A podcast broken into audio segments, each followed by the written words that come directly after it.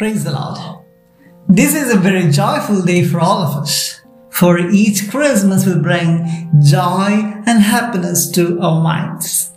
Even a small thought of Christmas, a carol song, a Christmas hanging, trees and decorations will bring many memories to our minds.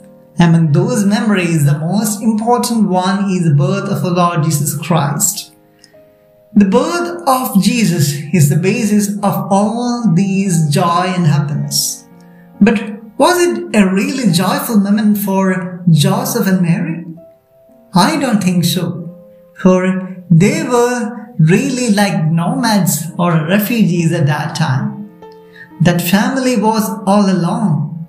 There was no one to cut a cake and to share the sweets of his birth at that time. Jesus was all alone.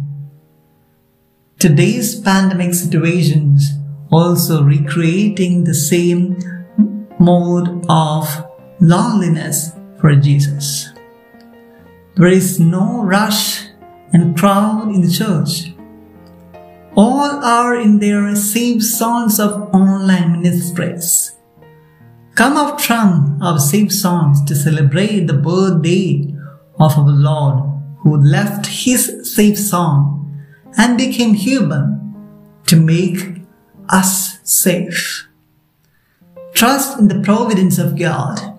Believe we are always safe in His hands and enjoy the real happiness of Christmas. Merry Christmas to all. Amen.